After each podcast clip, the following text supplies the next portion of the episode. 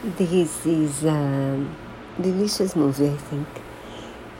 It tells the story of three friends, two boys and a girl. They met in school, they were best friends for a while, and then she moved elsewhere.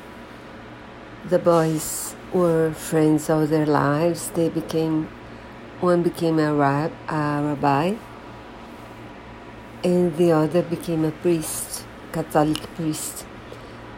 And then she comes back for work and they meet again.